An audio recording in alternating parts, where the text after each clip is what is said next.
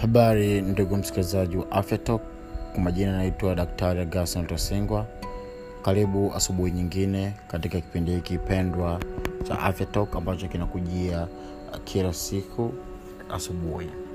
Leo ninapenda kutazamia kuhusu tatizo la bawasili. Hivyo bila kupoteza muda moja kwa moja bawasili ni nini bawasili ni pale ambako mishipa ya damu inarudisha damu kwenye moyo au veins zinapokuwa zile ambazo zinapatikana kwenye puru ama kwenye utumbo mkubwa kwa ndani ambako zinakuwa zimevimba. Ko hizi veins ambazo zinakuwa zimevimba ndani ya puru au ndani ya, ya, ya utumbo mkubwa pale ndiko ambacho kinasababisha tatizo baasili na mara nyingi sana tatizo hili linakumbwa idadi kubwa wa watu ambao wako chini juu ya miaka hamsini. Baasiri zinaweza zikawa kwa ndani au kwa nje.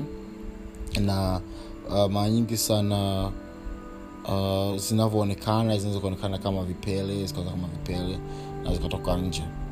Uh, moja kati ya tatizo kubwa la baasiri ni hizi baasiri zinazotoka nje au nazoitwa kwa kitaalam external hemorrhoids uh, hizi ni zile ambazo zinasababisha maumivu makubwa sana zinasumbua zinakuwa zinawasha mno zinafanya mtu ashindwe hata kukaa.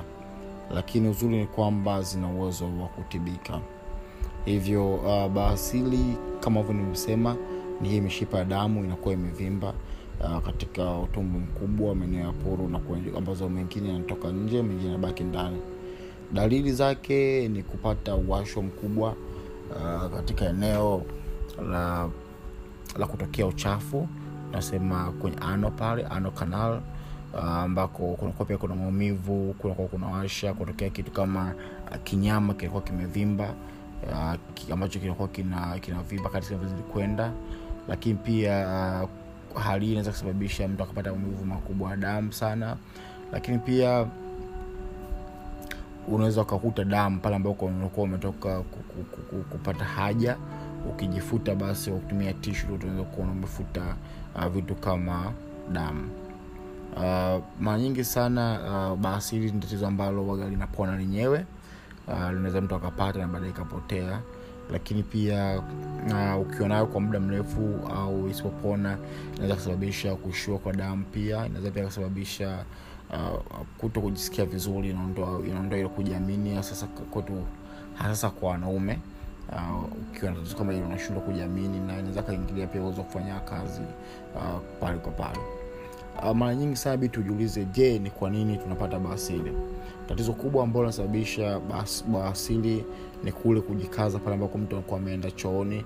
Tunasema hii inasababishwa pia na kupatwa kwa choo kigumu. Na kupatwa kwa choo kigumu inasababishwa na kutokula vyakula vyenye nyuzi tunasema fibrous foods nakosekana inazungumzia uh, kula vitu vyenye nyuzinyuzi nyuzi au refuges kwa mfano mboga za majani uh, ugali au ambao haujakobolewa dona ni ugali mzuri sana kwa sababu na nyuzi nyuzi uh, vyakula kama hivyo.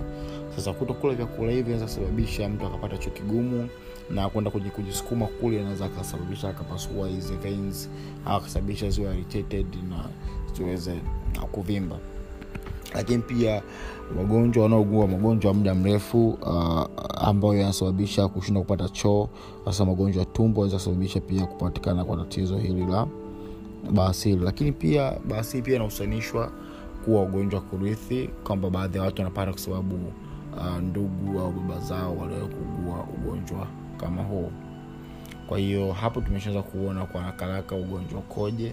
Um, mara nyingi sana pia unahusanishwa pia na, na watu ambao wana miili mikubwa tunasema obese. Uh, lakini pia uh, mara nyingi sana baasili inaweza ikasababishwa na mambo ambayo nimezungumza pale awali kuhusu swala la kujikamua sana unapokuwa uani kutokana na kupata choo kigumu.